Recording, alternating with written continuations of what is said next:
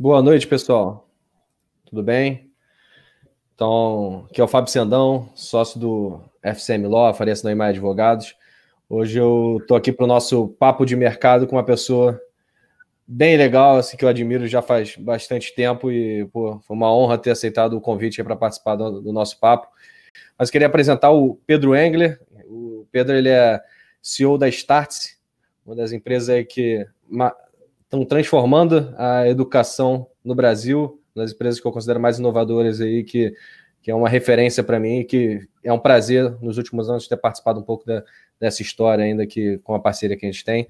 É, então, Pedro, obrigado por você, você ter aceitado o convite de estar com a gente hoje aqui. Eu acho que vai ser engrandecedor para caramba. Uh, gosto muito da sua história e, e, de como você se posiciona, as suas ideias. Então, pô, legal ter esse bate-papo aqui. É, já é um prazer meu, ainda mais para quem vai estar assistindo a gente aí ao longo da nossa live. Obrigado, Pedro. Seja bem-vindo. Valeu, Fábio. Pô, alegria minha de estar aqui. Eu sou, pô, nós somos parceiros aqui já de longa data, como você falou, clientes de vocês, com muito orgulho. E então acho que pô, várias vezes vocês professores, a gente gosta na Stars, mas os professores da, do, de hoje, né, os que são relevantes, são aqueles caras que têm uma atuação no dia a dia, que têm conhecimento prático, que estão no front fazendo as coisas, porque é esse conhecimento que a gente precisa ter. O conhecimento tá tão, os ciclos estão tão curtos os produtos e serviços que não adianta eu aprender com um cara com uma teoria que foi bacana no passado, porque não necessariamente ela, ela, é útil hoje, né? Por mais que ela seja interessante e seja curiosa, mas tu tem dificuldade de ter aplicação prática. Então a gente tem a alegria de ter vocês aí como não só como, como uh, fornecedores, nós, nós como clientes, mas também como parceiros uh, na entrega desses produtos. Então é uma, é uma alegria e o teu convite é uma convocação para mim. Me convida sempre, sempre aqui. Pô, bacana, Pedro. Obrigadão mesmo. É, como a gente tem começado esse papo de mercado, é sempre trazer alguém de alguém do mercado aí para realmente falar um pouco sobre a visão do setor que está. Então a gente já teve o Rafael lá da, da Bossa Nova, já tivemos também com, com o Diego Barreto lá da iFood, e agora você é o terceiro da nossa sequência aí. A gente também está trazendo outras pessoas para participar, cada um com uma visão de um setor diferente, de, de uma perspectiva também diferente. Então, queria que você primeiro, Pedro, se pudesse se apresentar no sentido de falar um pouco sobre sua trajetória empreendedora até chegar na Start, se, se quiser também falar dos outros empreendimentos que você tem aí, seja como investidor ou como empreendedor principal aí, de alguma forma. É, contar um pouco dessa sua experiência, acho que é sempre legal, eu gosto, sempre gosto de ouvir isso. Né? Tá bom. Bom. Eu, eu, eu fiz a, a, maior parte da minha vida na XP, até a, a, fiquei 12 anos na XP, eu tenho 40, então fiz bastante da minha vida profissional na XP. Uh, ah, eu fiquei lá até 36 anos e saí há quatro anos atrás. Quando eu saí da sociedade, eu, fui o cara que liderei primeiro a rede de escritórios pelo Brasil. Então, quando eu entrei lá, tinham oito escritórios. Né? Quando eu deixei essa função, tinham uns 400 pelo Brasil já. E eu deixei essa função para assumir o Infomoney, que era um portal de mídia que a gente tinha comprado. A, gente, a XP queria dar um, entender mais o mundo do, do digital. E eu fui o, a, gente, a gente tinha comprado o Infomoney e eu fui o sócio lá para mergulhar nesse, nesse mundo para ver como é que a gente poderia fazer proveito, né? E aí eu acabei entendendo uh, negócio que não conhecia nada, eu comecei a entender um pouco mais do poder do digital e, e, comecei a me conectar um pouco com startup, comecei a investir numa coisa ou outra, e aí o Infomoney tinha uma restrição de caixa, como, como todo como todo uh, como todo veículo de mídia até então era era um, era um produto até bom no modelo de negócio muito ruim, e a gente estava tentando reinventar o modelo, mas não tinha muita grana para investir, então comecei a me conectar com startups, comecei a fazer um, uma espécie de corporate venture sem saber que ia ser o nome, mas uh, e aí diretamente comecei a entender, conhecer a Startse ali, a Startse nasceu dessa parceria, o João e o Gino trouxeram a ideia de criar uma plataforma de conexão com o ecossistema de startups, o Infomoney era, seria o gerador de fluxo para aquela, aquela plataforma, a Startse nasceu até assim, foi uma parceria do, do João Júnior, que na plataforma com, com o Infomoney que potencializou, e aí, quando eu saí do Infomoney, eu, eu fui para o Vale do Silício, fui, fui, passar lá um tempo. Tinha um ex-sócio meu, Marcelo Majonave, que estava morando lá. E ele falou, cara, tem que vir para cá, isso aqui é um lugar no tempo, esses caras estão na nossa frente. Aí eu fui lá meio, cara, vou curtir a vida um pouco aqui. Trabalhei intensamente na XP, deixa eu dar uma relaxada e vou relaxar no Vale. Foi um erro monstro, foi um erro em um acerto, mas o erro foi querer relaxar no Vale. O acerto foi que, cara, eu descobri que se eu, aqui, eu achava que eu sabia alguma coisa, por ter, pô, a XP é uma história legal, né? E, uhum. e aí tu chega lá, cara, tu sabe que tu não sabe nada, tu, quanto mais tu sabe, mais sabe que não sabe, então vira, vira uma loucura. E até isso gera, gera, até um FOMO lá, que é o Fear of Missing Out, aquele, né, aquela vontade, cara, como é que eu sei, como é que eu... E aí eu, o que eu me dei conta ali, cara, eu falei, cara, se eu parar, se, se eu parar agora e ficar tranquilo, eu com 36 anos vou ser um cara obsoleto, eu, só que eu vou morrer talvez com 120, 130, então, e, e, aquela crença que a gente tinha que o patrimônio, assim, quem ainda acha que vai viver de renda, eu, eu queria dizer, cara, que tá com um problema aí, porque tá difícil, a gente não tem mais ah, no passado, tu fazia, ah, vou investir aqui, aqui, aqui, cara, eu vou viver de renda pro resto da minha vida. E vou trabalhar porque eu quero, não porque eu gosto, porque eu preciso. Mas hoje está muito difícil tu entender o que vai acontecer, por consequência, tu não consegue dizer, cara, vou botar o dinheiro aqui porque né, antes eu ah, vou comprar, vou comprar Petrobras, Itaú e Banco do Brasil e eu esquece. Cara, sei lá se vai existir a Petrobras no Brasil, então. Uh, Uh, eu falei, cara, o único lugar que eu tenho que colocar energia e investir é na minha cabeça, porque quanto mais eu tiver trabalhando e conectado com o mercado, mais eu vou estar produzindo, mais eu vou estar criando valor e mais eu vou estar capturando. Então, o que não pode é parar. E eu preciso aprender como é que funciona esse novo jogo. Só que aí não tinha escolas não, prontas para isso, assim, as escolas que te ensinam essas, essas novas habilidades. As escolas estão muito defasadas. Eu acho que a educação talvez seja o, o, o talvez seja um, um modelo que está mais atrasado em disrupção, cara. Não, ela não foi. Tu tem um pouco de. Tu digitalizou alguns processos, mas nem de perto transformou a educação, como se transformaram outros mercados. E aí a gente começou a olhar para isso cara, gente, é, essa dor que eu tenho de precisar, de ter que aprender, eu, eu não tenho aonde, aonde resolver, então eu vou ter que resolver por conta própria. Eu falei, mas não sou só eu que tenho essa dor, né? Tem mais gente que tem essa dor. Eu, na verdade, essa, essa, é a conversa dos sócios da Start. Então, cara, tem uma oportunidade de criar uma empresa de educação para ajudar as pessoas como nós, que estão entendendo que o mundo mudou e precisam de novas armas para se tornar competitivas e relevantes. E, e, cara, e aí a gente começou a criar Stars que tem como crença, basicamente, que o mundo evolui por três coisas: evolui porque tecnologias evoluem e convergem, elas criam novos modelos de negócio e, e criam e, e, exigem que tu tenha um novo comportamento, uma nova forma de gestão. E isso potencializa tecnologia que acelera modelos de negócio que, que uma forma de gestão.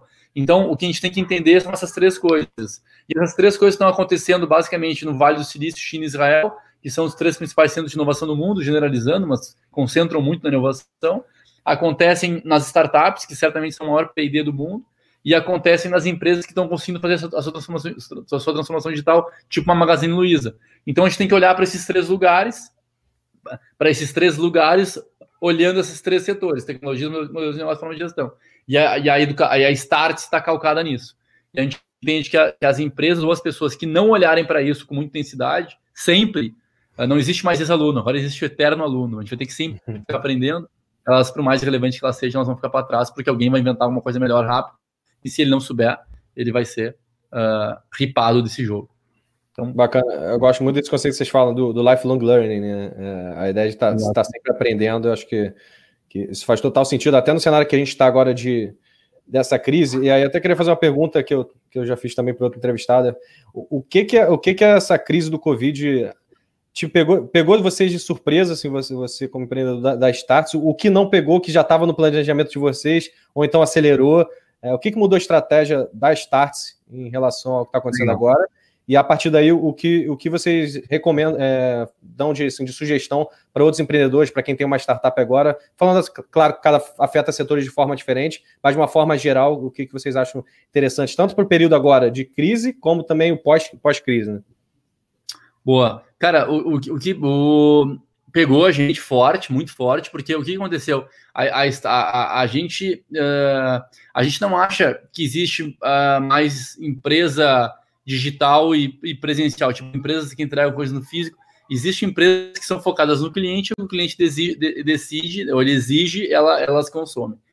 Uh, a Start sempre acreditou nisso e sempre teve um pé em cada canoa, só que com muito mais intensidade no físico, porque o físico foi o modelo para a gente que mais tracionou. Uh, e aí acaba que tu gasta mais energia aonde tem. Cara, eu boto uma ficha que vem duas, Aqui eu boto uma ficha, vem uma e meia, então eu vou continuar botando uma ficha onde vem duas. Então tu acaba concentrando energia, por mais que a gente sempre olhou e tentou e, e, e, e fez coisas no digital, a nossa energia estava no físico porque o retorno era maior. E aí, cara, do dia, do dia então, basicamente as três principais linhas de receita da Start, que são as imersões internacionais, as conferências e as aulas presenciais, elas acabaram. Então, do dia para a noite, nossa receita caiu 98%. 98, cara, ficou flat 10 dias. A gente veio do nosso melhor mês da história, que foi fevereiro, uma semana super forte em março, então, pô, vinha para arrebentar.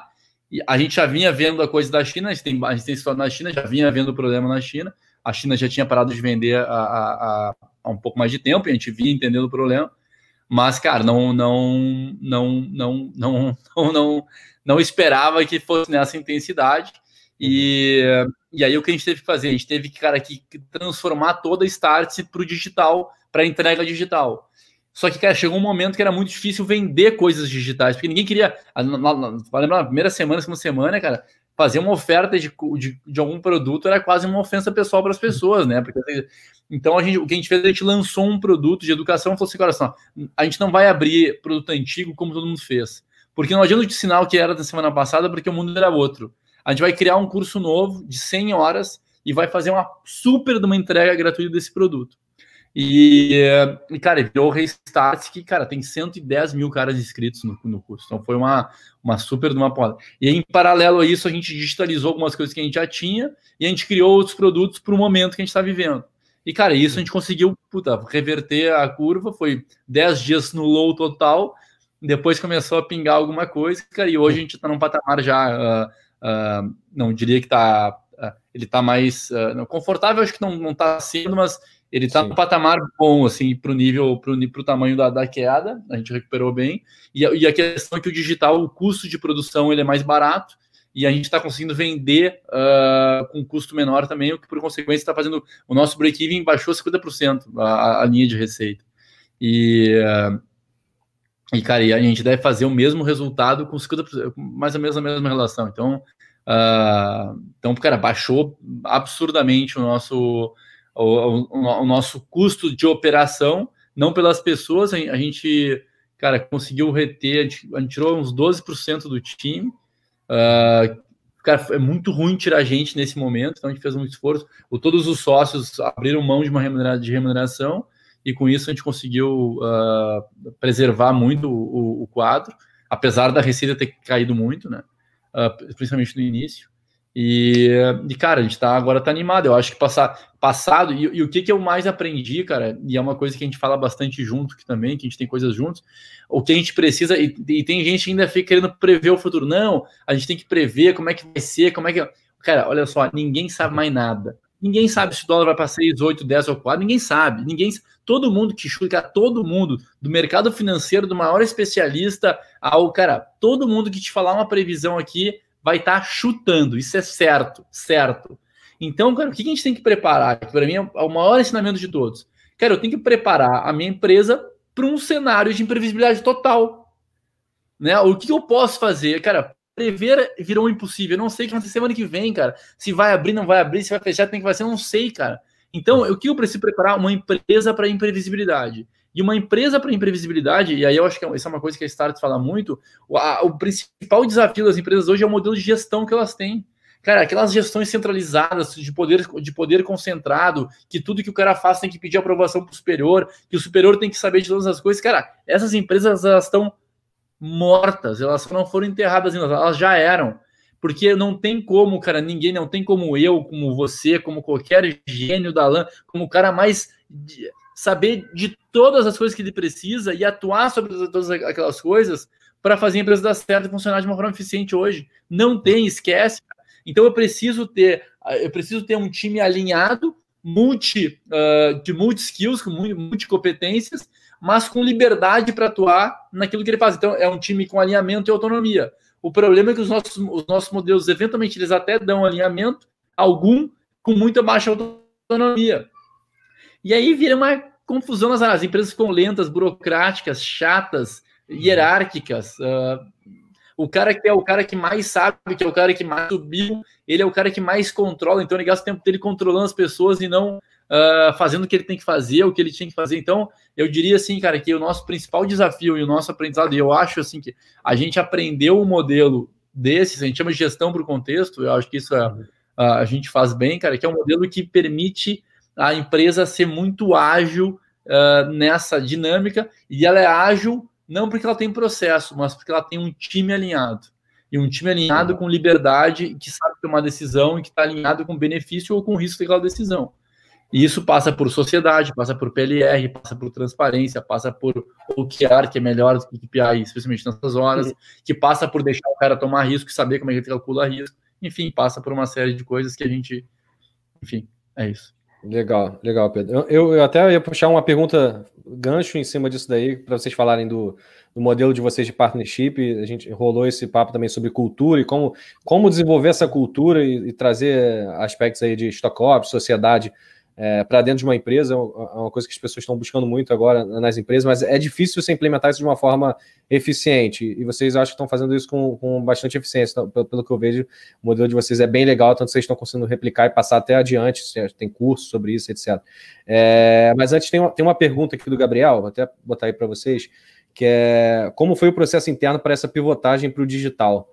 Acho que ele está falando até do processo da, da Start. Então, então, Gabriel, acho que é, é, essa, essa, o processo ele passa um pouco por essa, por essa, eu não diria de liberdade, assim, é quase uma liberdade, por, essa, por esse alinhamento que existe dentro do time, cara. Porque o que a gente fez? A gente falou, cara, a gente tem três coisas que a gente tem que fazer. A primeira coisa é proteger os recursos. E os recursos é é, são as pessoas uh, e o caixa, né? Então, basicamente, o que eu tenho a receber, a pagar, vamos lá, um time mergulha nessa frente.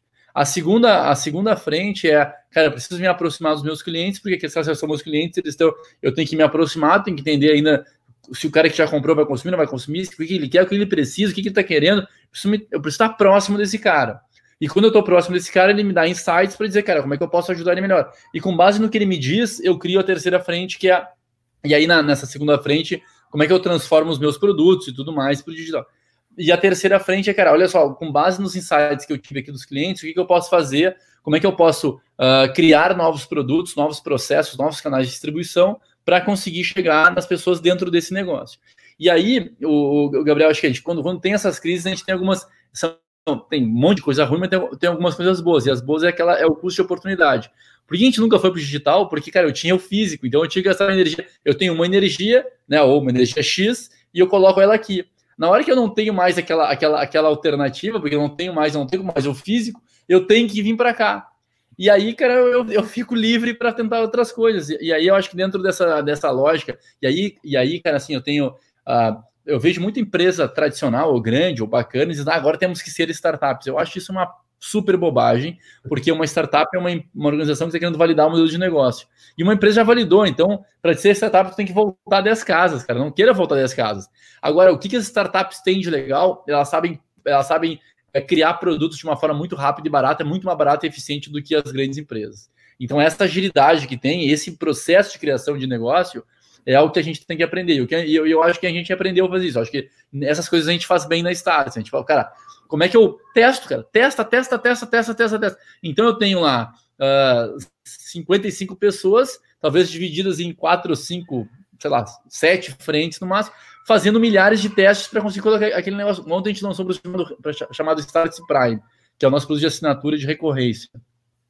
Cara, tem lá quatro, cinco caras testando e vai, bate, volta, vai, lança, não gostou, fica quebra de novo. Vai... Mas, cara, vendeu 500 em dois dias. Porra, uh, é, é legal, entendeu? Então, assim, mas, cara, deu, só que tem mil coisas para melhorar. Então, agora tem um. Agora a intensidade, cara, como é que tu faz para entrega ser bacana, surpreender o cliente, ajustar, chamar os clientes para um beta, fazer entregas adicionais para dizer, pô, meu, desculpa que não era bem assim, mas eu te entreguei isso aqui adicionalmente. E aí o cara começa a participar daquilo. E o cliente até gosta, os clientes que os clientes gostam de ser de participar de construção de coisas. Então, ser cobaia. Eu diria, que, é, eu diria, Gabriel, que o processo é muito um processo de, de mindset, de, cara, uh, de MVP, de validações curtas e rápidas, uh, numa, numa, num caminho que não tem alternativa, porque eu tenho que ir ou ir, né, eu tenho que conseguir fazer dar certo, e com um time com muita liberdade, com alinhamento e liberdade para poder agir, para poder fazer as coisas acontecerem. E, cara, e de novo, acho que, cara, se não mexer no modelo de gestão, a primeira tecnologia que tem que mudar nas empresas é o modelo de gestão. Cara, sem isso a gente não consegue ter velocidade. imagina se eu tivesse que, cara, olhar para todas as contas a pagar, a receber, falar com todos os clientes, ver o que tinha papo atrasado, se eu tivesse que ligar para falar com todos os clientes, ou pelo menos comandar os clientes e pensar em todas as alternativas de remarcação, de cancelamento de alternativas, de... e ainda assim tivesse que pensar se tra... tem sites, ainda pensar em produtos novos e ainda controlar os meus 60, 35 caras que estão em casa, né, remotos, para saber se eles estão fazendo o que eu mandei. Cara, esquece, eu teria pulado a janela aqui, senão teria a menor chance de estar certo. No dia que a gente convocou a galera pro, pro, pro no dia pós-Covid lá, que foi na segunda-feira, que a gente chamou os caras para dizendo, assim, olha, cara, complicou, todo mundo tem que ir para casa amanhã, não tem alternativa, e a gente vai ter que pivotar o negócio. Cara, entraram na sala 30 sócios, 30 sócios, a, a metade da turma do estágio é sócio. Cara, cada um daqueles caras estava com sangue no olho, meu, eu não vou deixar quebrar senão de jeito nenhum, de jeito nenhum. Então, cara, na hora que tem 30 caras remando, meu, eu, eu tenho a coragem que tu precisar, cara. Pode me chamar pra guerra que tu quiser, cara, que eu tô, cara, com esse exército querendo ganhar a sua. Qual é o problema? Tu imagina se esses caras, se, se, eu, se eu chamasse eles para lutar a minha guerra, cara, eu teria que contar com muito. Mas, cara, é a guerra deles, porque é a empresa deles, que eles são sócios, que eles pagaram pela ação, que eles estão sonhando com retorno, que eles têm orgulho, que eles chegam. Cara, eles estão na guerra deles. Tem 30 caras que vão lutar a sua guerra ali. E, cara, a gente está alinhado, obviamente tem que ter um alinhamento, tem que ter uma estratégia, mas, cara, todo mundo vai lutar a sua batalha. Então, a força que tu tem para fazer isso, cara, ela é muito bacana. Legal, Pedro. Até, até falando dessa questão da equipe, de sociedade, eu queria que você pudesse falar um pouquinho como vocês construíram isso dentro da Start, assim, tanto no, no momento, vamos dizer, 0 e 1, um, ali com o Júnior, quando vocês vieram de sócios, e como, como é uma relação societária nesse início, a gente acompanha muito, a gente faz a... Perfeito. A gente faz a parte... A gente, a gente faz a parte jurídica, a gente acompanha muito essas relações, e a gente vê que é muito, é muito diferente quando você está nesse início e quando você já cria um plano, por exemplo, de partnership, que nem, que, você, que nem vocês criaram, já com mais gente. Queria que vocês falassem o desafio de cada momento e como vocês conseguiram construir uma, uma cultura baseada nessa questão da participação e trazer as pessoas realmente como, como sócias dentro da, da, da Starts e elas se engajarem como realmente parte do todo, como você disse agora que, que acontece. Legal. Uh, tá me ouvindo bem ou não? Tá, perfeito. Legal. Tá, legal. Uh, cara, o que, a gente, o que, que acontece? A gente, a gente ficou lá 10, 12 anos na XP, cara, e a XP, a gente aprendeu a fazer partnership lá, né? Esse modelo de partnership, ele nasceu no Goldman Sachs, depois o Garantia trouxe para o Brasil, o Pactual uh, tornou um pouco mais famoso, uh, Garantia no, com a turma do 3G explitou isso para várias indústrias de outros mercados, e a gente na XP, que era uh, uh, aprendeu com os caras, fez alguns ajustes e, e, trabalhou de uma forma muito intensa para fazer isso lá dentro. E eu não tenho nenhuma dúvida, pegar as palavras do Guilherme na, na, na carta de IPO, ele fala: tem duas coisas que fizeram a gente dar certo, a cultura e a partnership. Então, uh, ter time alinhado, forte, jogando o seu jogo, para mim é, é, é, fundamental. E aí, quando eu, eu não falei antes, mas depois que, eu, que eu, a gente, quando eu voltei do Vale, eu, Marcelo e o Glitz, a gente montou como se fosse um fundo nosso, e nós temos hoje investimentos em algumas empresas, uh, uh, quatro do mercado financeiro, mais a Startse, mais uh, uma empresa de tênis chamada Yu, Yu Shu. Depois eu posso colocar o link aqui. O melhor tênis do mundo, quem não conhece ainda. Eu tenho, eu tenho, dois, eu tenho dois, eu ia chegar nesse ponto. Depois eu vou te fazer uma pergunta sobre até seu, seu portfólio de investimento, aí você pode falar um pouco, fazer o jabá da Yu, que eu, eu gosto também. Boa. E, e, e, aí, cara, o, a gente falou assim, cara, uma premissa nossa, a gente só vai entrar em empresas que conseguem colocar esse tipo de coisa. E aí, na Startse, o Júnior e o João sempre estavam muito abertos a isso. Quando a gente voltou dos Estados Unidos, a gente, cara, a gente procurou eles, eles, cara, queremos você, vocês de sócios. Aí falou, beleza, cara, pô, a gente quer, a gente gostaria de colocar essa, essa, essa, esse modelo, pô, meu, faz todo sentido e a gente colocou de, muito forte na Startse, colocou nos, nas, nas outras empresas também. Uh, e, cara, e basicamente, esse modelo tem uma crença que é o seguinte, a melhor, a melhor coisa que tem, que tu tem, que tu pode ter é um sócio, porque esse sócio está 100% alinhado contigo, tá? Mas a melhor, a melhor coisa que tu pode ter é um sócio que está alinhado contigo, que está pensando como tu pensa, ou, ou não pensando, tá, tá com a mesma intensidade que você, sonhando no que tu sonha, e, cara, tem a capacidade proporcional à tua, uh, e tá, e tá intenso quanto, tanto quanto você. Então, uma sociedade para dar certo, ela tem que ter sonhos compartilhados, uh, intensidade similar e habilidades também uh, similares, né? Porque não adianta, eu sou muito intenso, mas eu sou um, completamente competente. E, pô, tu é intenso, mas tu é genial. Então, é, não adianta, né? Tem que, tem que saber, tem que, tem que ter as habilidades para fazer aquele negócio dar certo. E, cara, e essas, essas três coisas, elas, elas é muito pouco provável que uh, tu tenha alguns sócios, tá? Que os teus sócios evoluam nessa, nessas, três, nessas três coisas da mesma forma que tu vai evoluir. Vai evoluir. É muito pouco provável. Ainda mais que são mais de um, tá? Uhum. Então, o que, que, acontece? Quando a gente firma uma sociedade, a gente está empolgado, feliz, alegre e combina, galera, estão 25 para cada um, beleza, beleza, beleza, beleza. Aí no tempo, cara, pô, um dos caras começa a não ir mais trabalhar, porque, sei lá, o cara perdeu o tesão pelo negócio. O outro cara, ele era muito bom para começar um escritório, mas ele é um incompetente total para tocar um escritório grande. Uh, e, cara, e o outro cara acha que a gente tem que ser boutique, e o outro cara acha que a gente tem que, ter, tem que ser varejo, atacado. Cara, e aí tu começa a ter aquelas confusões lá de, de sonhos, de, de, intensidades, e aquela, aquela relação que era que era que, era, que, que fazia sentido ser 25 para cada um, ela começa a não fazer, porque primeiro tem um que não trabalha, então teria que ser no mínimo 33 para cada um. Aquele cara não merece ter mais uma participação. Mas quando eu firmo a minha sociedade, eu não firmo um acordo de como é que eu dissocio ela. E aí, cara, na hora que esses quatro caras voltam para sentar e falam, meu, deu problema aqui, o cara fala, o cara que não trabalha mais, ele fala assim, não, tem problema, me comprem. Mas, cara, eu acho que vale um bilhão.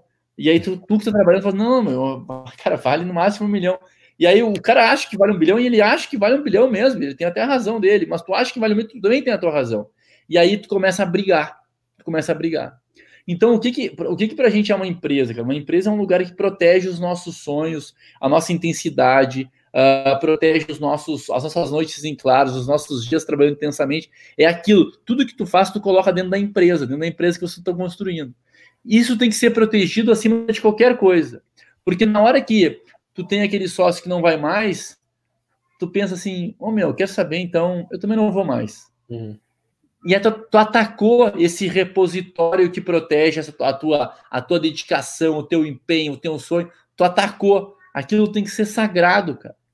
E como é que tu faz para proteger isso? Tu cria um modelo de sociedade viva, que é um modelo que permite que as pessoas se ajustem, a sociedade se ajuste na medida que as pessoas mudam a sua intensidade, mudam a sua capacidade, mudam os seus sonhos. Porque a empresa tem que ir independente das pessoas que estão uh, na, no, no, que, que fundaram ou que estão naquele, naquele momento como sócias dela. Na hora que tu permite que, essa, que essas coisas se ajustem, tu permite que a empresa vai. Se a empresa vai, o sonho das pessoas que estão ali, eles vão. A vontade está ali. Porque, cara, se, tiver, se tu tiver aí um, um advogado uh, júnior que entrou hoje e que depois virou um pleno e que está querendo virar um sênior associado, e ele vê, cara, que, pô, no, no teu, na, na, tua estrutura societária tem um que trabalha e três que não fazem nada, ele vai dizer, oh, meu, eu não quero ser sócio disso, cara. Eu vou uhum. trabalhar meio pau aqui, eu não vou trabalhar com intensidade total. E aí tu tá perdendo a oportunidade de pegar aqueles caras que são talentos, que vão fazer tua empresa ser melhor, tu tá deixando que aquele cara sonhe com outras coisas porque ele não se enxerga ali dentro. E aí a tua empresa valeu menos, a tua empresa perdeu perspectiva. Então, o grande desafio hoje nosso, como, como acho como, como é, empresários, empreendedores, especialmente em empresas que dependem muito do time das, das pessoas, é criar esse modelo que proteja esse negócio. E aí, esse, esse, esse formato de partnership que a gente criou, não é que a gente criou, que a gente vem uh, copiando e evoluindo, né? Uh, uh, cara, e que é muito inspirado com as coisas que a gente viu do Vale, depois com o que a gente viu. A China tem pouco para inspirar nisso, mas com o que viu algumas pessoas no Brasil. Cara, a gente foi construindo esse modelo, foi aplicando ele em várias empresas e conseguiu ter sucesso. Sucesso, acho que ainda não, mas conseguiu ter bons resultados em diferentes setores. E, cara, e, pô, estamos replicando ele, tá, tá, e as pessoas adoram, faz sentido, cara. Ninguém mais quer trabalhar para ninguém, quer, quer trabalhar para si, né? É verdade eu preciso fazer com que a pessoa sinta que ela está construindo algo para si. E, cara, esses modelos de partnership que começa com PLR, né? Porque eu não quero, eu quero que todo mundo se sinta sócio, mas não posso. Então, uma, uma, uma boa política de distribuição de resultados já ajuda a fazer isso. O cara vira sócio do resultado, não do risco. E, e se ele tem resultados sucessivos e relevantes está com a cultura, ele é convidado para virar sócio. Então. Legal, até tem uma pergunta aqui, Pedro. Não sei se você pode só complementar, acho que já foi, explicou bem, mas vou Vou botar. Como é que é o filtro para partnership na, na Start? É matriz cultura barra resultado aí. É, cara, basicamente tem uma, enfim, tu tem uma, simplificando drasticamente, tu tem uma matriz de performance e cultura. Então, o cara, para ser sócio, ele tem que ter alta cultura com alta performance e ele tem que ter consistência uh, e relevância, né? Então, não adianta ele, ele, ele arrebentar num semestre, ele tem que pelo menos arrebentar em dois. O ideal, na XP já fazia dois anos salvo uhum. exceções. Na Start, hoje a gente tenta fazer um ano, que é quando dá para provar um pouco mais. a gente vende ação a preço descontado, então uh, o cara que está comprando ação está ganhando um, um, um, um, bônus um bônus indireto relevante, então é um, é um prêmio é um prêmio significativo. Uh, mas basicamente ele tem que ter alinhado com a cultura e com a performance. E aí eu diria assim: uh, o grande risco desse negócio é tu premiar os caras que não têm cultura e que tem alta performance. O maior problema das empresas é o cara que tem alta performance e baixa cultura. Porque esse cara não quer perder e tu dá mais espaço para ele para não perder ele, porque afinal de contas ele, ele cria valor aqui dentro e tu tem medo de perder aquilo e tu vai mais pro cara. Quanto mais tu dá pro cara, mais tu tá dizendo para as pessoas, tá vendo aquele cara ali, ó, e que ele é o modelo seguido. E aí é aquela cultura prevalecer em relação a tu. Então, é muito difícil tirar esses caras, mas é esse é um câncer que no médio e longo prazo mata. Verdade.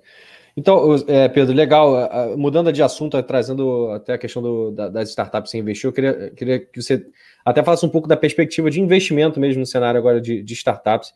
Você, como investidor, como você vê agora esse cenário? Se você vê oportunidades ou você acha que vai ser um, um cenário realmente de retração? Se você está mais agressivo nesse momento ou menos agressivo em relação ao seu portfólio? Como você também vê que foi afetado, como, como a crise afetou, e queria que você falasse um pouco do, do perfil realmente das empresas. Né? Você tem um perfil de investimento mais para fintechs, para a área realmente que eu acho que, que você tem um background, mas aí surgiu a, a IU aí dentro do, do, do, desse seu portfólio de investimento. Eu queria saber o, o porquê até, para a gente entender, né? por que, que você mudou, o que, que você viu de diferente aí, e que, que você falou, não, essa aí vai ser também um aporte minha como investimento. Tá, vamos lá. Uh, primeiro, quando eu, quando eu saí da XP, eu comecei, eu e o Blitz, cara, fazer vários investimentos como anjo. Uhum. E, cara, investimos em tudo que é setor, em coisas diferentes, porque a gente achava que a gente sabia fazer negócio, daí olhava um cara, se encantava com o discurso e falava, meu, isso aqui é sensacional, é comida de cachorro, não sei o que, isso aqui é sensacional, pet, não sei o que, cara, umas paradas que eu nem sei o que é, saímos botando dinheiro lá. Uh, e aí o que a gente fez, cara?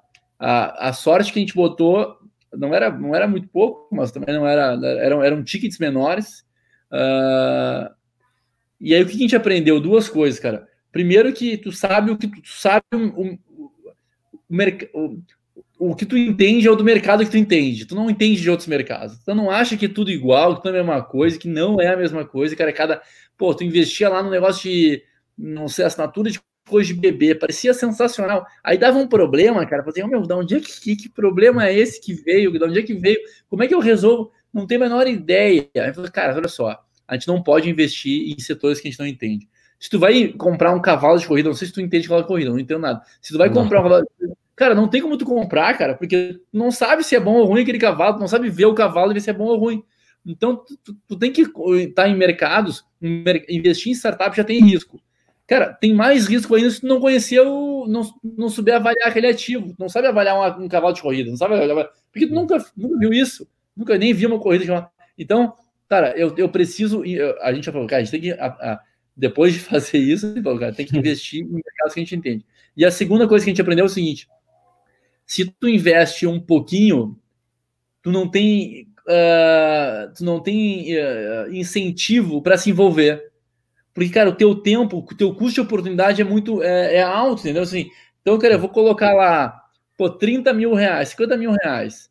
Supondo que eu vou fazer isso em seis empresas, vou dar 300 mil reais. Cara, a metade vai morrer, sei lá, ou vai virar lifestyle. A melhor hipótese, duas, três vão dar certo. Cara, se tu multiplicar por cinco vezes, cara, isso vai demorar, sei lá, dois, lá, cinco anos para dar certo. O teu, o teu ganho naquele período não vai ser interessante. Então, cara, a gente precisa botar mais dinheiro em negócios que a gente entende, para ter participação relevante. E a gente falou, pô, o mercado que a gente entende é o mercado de fintech, uh, e a gente quer colocar dinheiro para ter participações melhores. E a gente achou cinco empresas, uh, uma a gente já saiu, uh, no, no, mercado de fintechs, cara, e podemos deu uma sorte tremenda, assim, cara, com, pô, as empresas estão todas super bem, inclusive fizeram rodada agora, durante a, uh, a crise.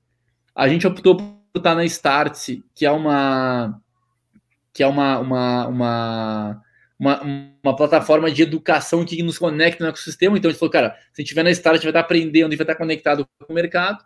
E aí, no meio do caminho, surgiu a oportunidade da, da, da Yu, que era um dos caras que a gente conhecia, que a gente tinha relação, e a gente falou assim, porra, meu, uh, a gente queria validar esse nosso modelo num outro segmento. Nesse, esse modelo de gestão que a gente falou, de, cara, de MVP, curso, de teste rápido, de interesse. Cara, vamos, vamos pegar o mercado de varejo, cara, de moda e vamos entrar aqui. A gente estava um pouco seduzido também pelo, pela, pela história lá. E, e, cara, e aí com participação relevante. E aí, cara, pô, entramos e foi, foi super. Uh, foi super bem, cara. Foi, foi realmente, a gente queria vender 1.800 pares no primeiro ano, vendeu 7 mil. No uhum. segundo vendeu 20 mil. Esse, esse ano a meta é 60 mil. Não sei se, se o pessoal não vai dar uma, uma, uma refletida lá sobre a meta. Mas lá tem o Glitz, que o Glitz é um tarado das metas lá, então ele não deve ter desistido ainda de manter esse número, vai fazer os caras encontrarem uma forma de chegar. Uh, mas a para quem não conhece, a Yu realmente é, é, é muito legal, cara. É muito legal. Oh, legal. E, e, como é que você vê o cenário agora, Pedro, em relação a investimento? Ah, é. Então, cara, olha só, esse é um, um, bom ponto. A gente, a gente optou desde o início, cara, por fazer investimentos. A gente sempre gostou de modelo de negócio validado na hora, tá? Tanto é que a Starts até hoje uh, não pegou não pegou investimento. Uh, por que, que, a gente nunca pegou investimento? Cara, cara, olha só, eu preciso eu preciso criar um negócio que fique de pé por conta própria. E, cara, e a minha, a minha maior energia tem que ser. Até a gente, a gente tava, conversou bastante para fazer uma rodada agora, no, que foi interrompida pelo, pelo, pelo, pelo Covid também. Uhum. Mas, cara, o tempo que tu gasta nesse negócio é uma barbaridade, entendeu? O cara fica mais preocupado em trazer o cliente, o investidor, do que o dinheiro do cliente. E isso gera uma exclamação. Só que, assim, o mercado estava comprando projetos com crescimento, com cara, como é que cresce, quantos clientes tem, mas, cara, qual, nem, nem pergunta o resultado, cara, não é possível esse negócio, cara, porque no dia que tu tiver um negócio, a gente sempre diz, cara, se tu tiver um negócio, cara, que, que, que é sensacional, mas depende de, um, de, um, de um, uma grana de terceiros, no dia que o mercado secar, tu secou, cara, e por mais que tenha feito um negócio incrível, tu vai ficar com o pincel na mão, então tu não pode ter esse risco, mas, cara, o mercado tava pagando projetos com crescimento e acabou a gente sempre optou por, por, um negócio equilibrado, com propósito e modelo de negócio. E eu acho, cara, que o mundo viveu um, um mundo de talvez até 10 anos atrás, de modelo de negócio, modelo de negócio, modelo de negócio, Ambev, suga fornecedor, suga cliente, faz não sei o que, azar, azar, azar, o que interessa é o resultado, beleza. Aí o mundo passou por um mundo de propósito e talvez muito estimulado pelos venture capital americanos, excesso de liquidez no mundo. Ah, não, o que interessa é impacto, é propósito, quantos clientes tu tem, como é que tu cresceu. Mas, cara, como é que ganha dinheiro? Nem sei como é que ganha dinheiro. Aí no final do ano passado, meio do passado, começou já das crises do WeWork lá, Uber, etc., dizendo assim, meu, isso aqui tem limite, isso aqui tem fim, alguma hora tem que dar negócio. E aí já teve lá os baques lá do SoftBank e tudo mais, e o mundo começou a olhar para modelo de negócio, tendo, tá bom, tem que ter alguma consistência. E eu acho que a Covid vai marcar essa, essa transformação de assim, cara, dá para conciliar as duas coisas, dá para ter propósito com modelo de negócio. Essas duas coisas, só propósito não faz diferença porque não gera impacto, não, não, não cresce. Só modelo, só, só modelo de negócio sem propósito morre, fica sem vibração. Essas coisas têm que ser combinadas. Então, eu acho que as empresas que vão, que vão dar certo agora, ou que vão tá na, tá na moda a palavra, mas que vão ser talvez mais desejadas agora são as que, as que combinam essas duas coisas. Acho que os VCs todos tá, tá, ainda tão, tem muita gente bem, bem capitalizada e certamente tem oportunidade no mercado, tem oportunidade dada e as empresas vão ter que se transformar, as tradicionais vão ter que se transformar de forma mais rápida, então vai rodar, vai rolar mais deal para fazer esse tipo de coisa. Uh, uh, cara, e acho que vai ter para captar a grana, pelo menos nos próximos seis meses, um ano, vai ser um pouco mais difícil né? Então os fundos vão captar dinheiro com mais dificuldade. Então talvez tu tenha, uh, tu tenha uh, o, os fundos agora talvez eles sejam mais poderosos do que estavam, então os valuations tendem a cair. Antes, antes a, o poder era, era do vendedor, o cara que tinha startup, talvez agora o poder esteja no comprador, no investidor. Então talvez nessa, nessa, nessa guerra aí os preços tendem a dar uma, uma reduzida, os valuations tendem a dar uma, ir para patamares talvez um pouco mais racionais até.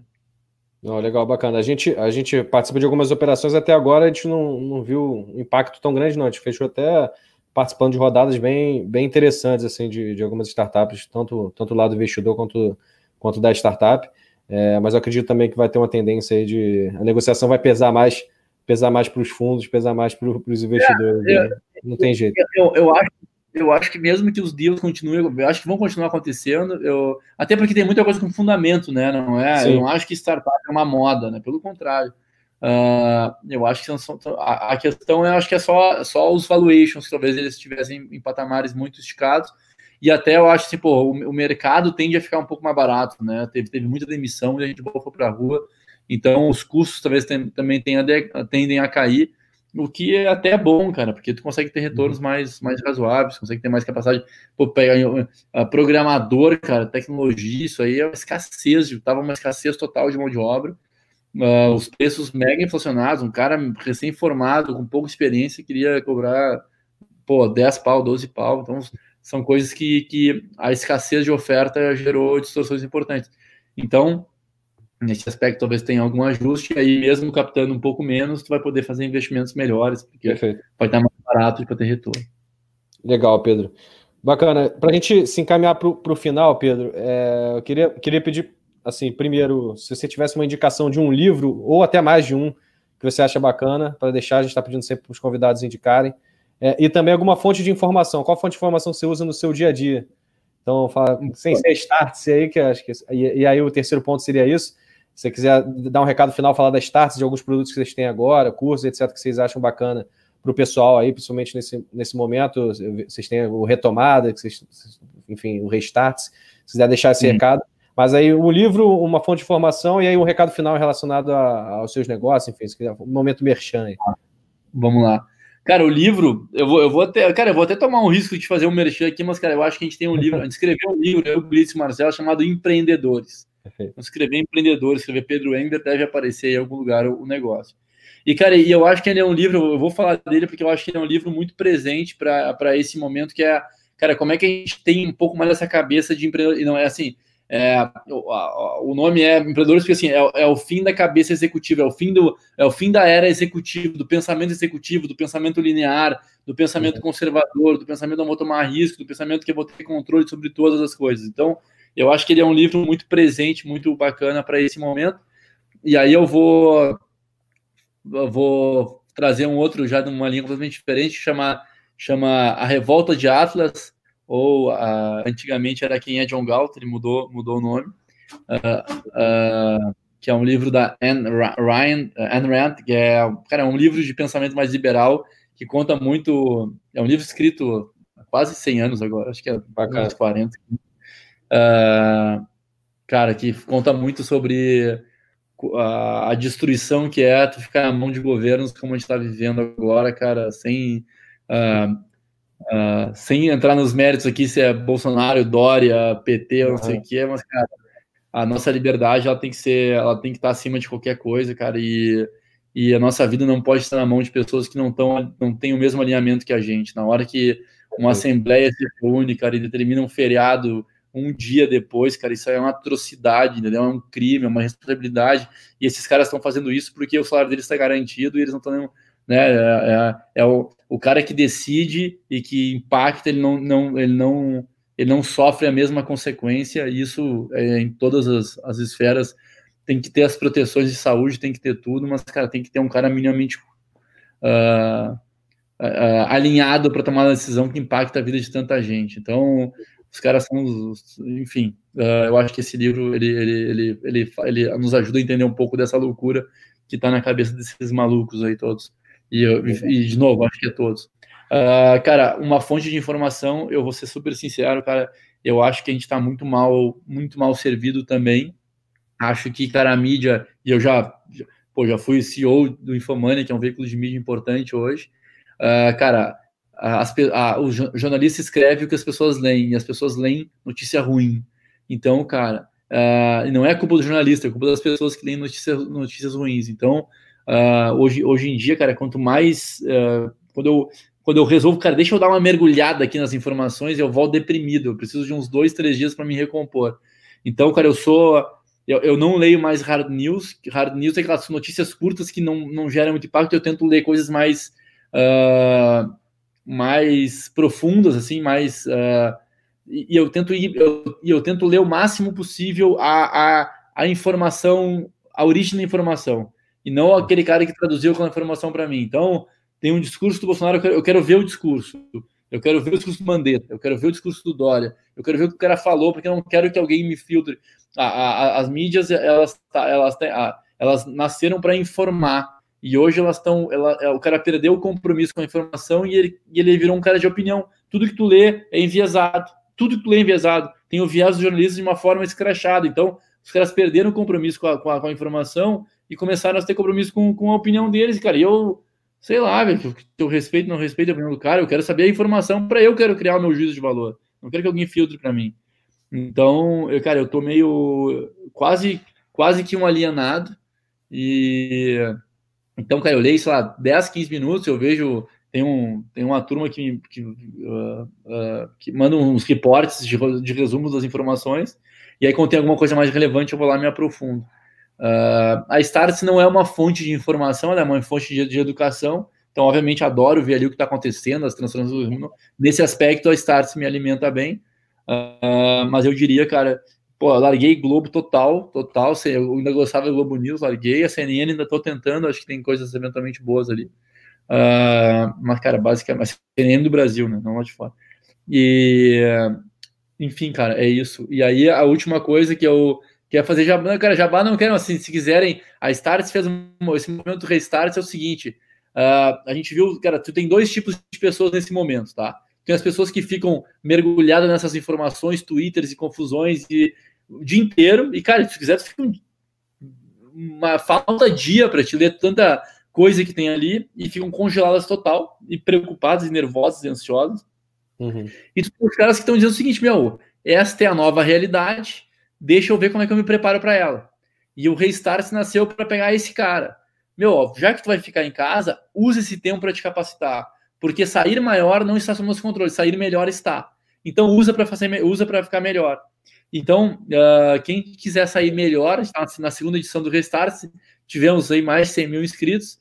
Uh, quem quiser sair melhor, junte-se a nós, vamos trocar ideias, pensar no futuro, pensar em tecnologia, pensar em ferramenta, uh, bater papo aqui com o Fábio, vamos fazer coisas para achar caminhos, cara, porque existem, as crises chacoalham o mundo, abrem oportunidade, crises são oportunidades da gente testar coisas diferentes, é na crise que grandes coisas surgem, é na crise que a gente é melhor, mais intenso, mais dedicado, mais corajoso, mais aberto, então, cara, vamos aproveitar esse momento que tem muita coisa boa pra gente. Uh, vamos respeitar a, a, dificuldade que é, mas, cara, vamos olhar, tentar ver o copo meio cheio, cara, e acelerar, meu, porque tem oportunidade na mesa aí. Oh, legal, Pedro. Pedro, é, obrigado mesmo aí por, por, participar com a gente do, do, nosso papo, cara. Acho que vai ser bacana pra caramba quem assistiu aí, quem vê depois a gravação. Acho que pô, é, ver a sua visão aí, eu acompanhando, tenho acompanhado há bastante tempo o seu trabalho. É muito legal e eu sempre aprendo com você também. Então, obrigado por ter aceitado realmente o convite aí para tomar um pouco do seu tempo que, que é precioso aí. Então, valeu mesmo e pô, conte com cara, você. É, é, recíproco, a gente conta contigo, gosta muito de vocês, cara. E pra, de novo, é um prazer estar aqui. Chama sempre que eu tô sempre às ordens. Fechado. Pedro, grande valeu. abraço, cara. Valeu mesmo. Valeu. Obrigado, valeu, valeu, valeu.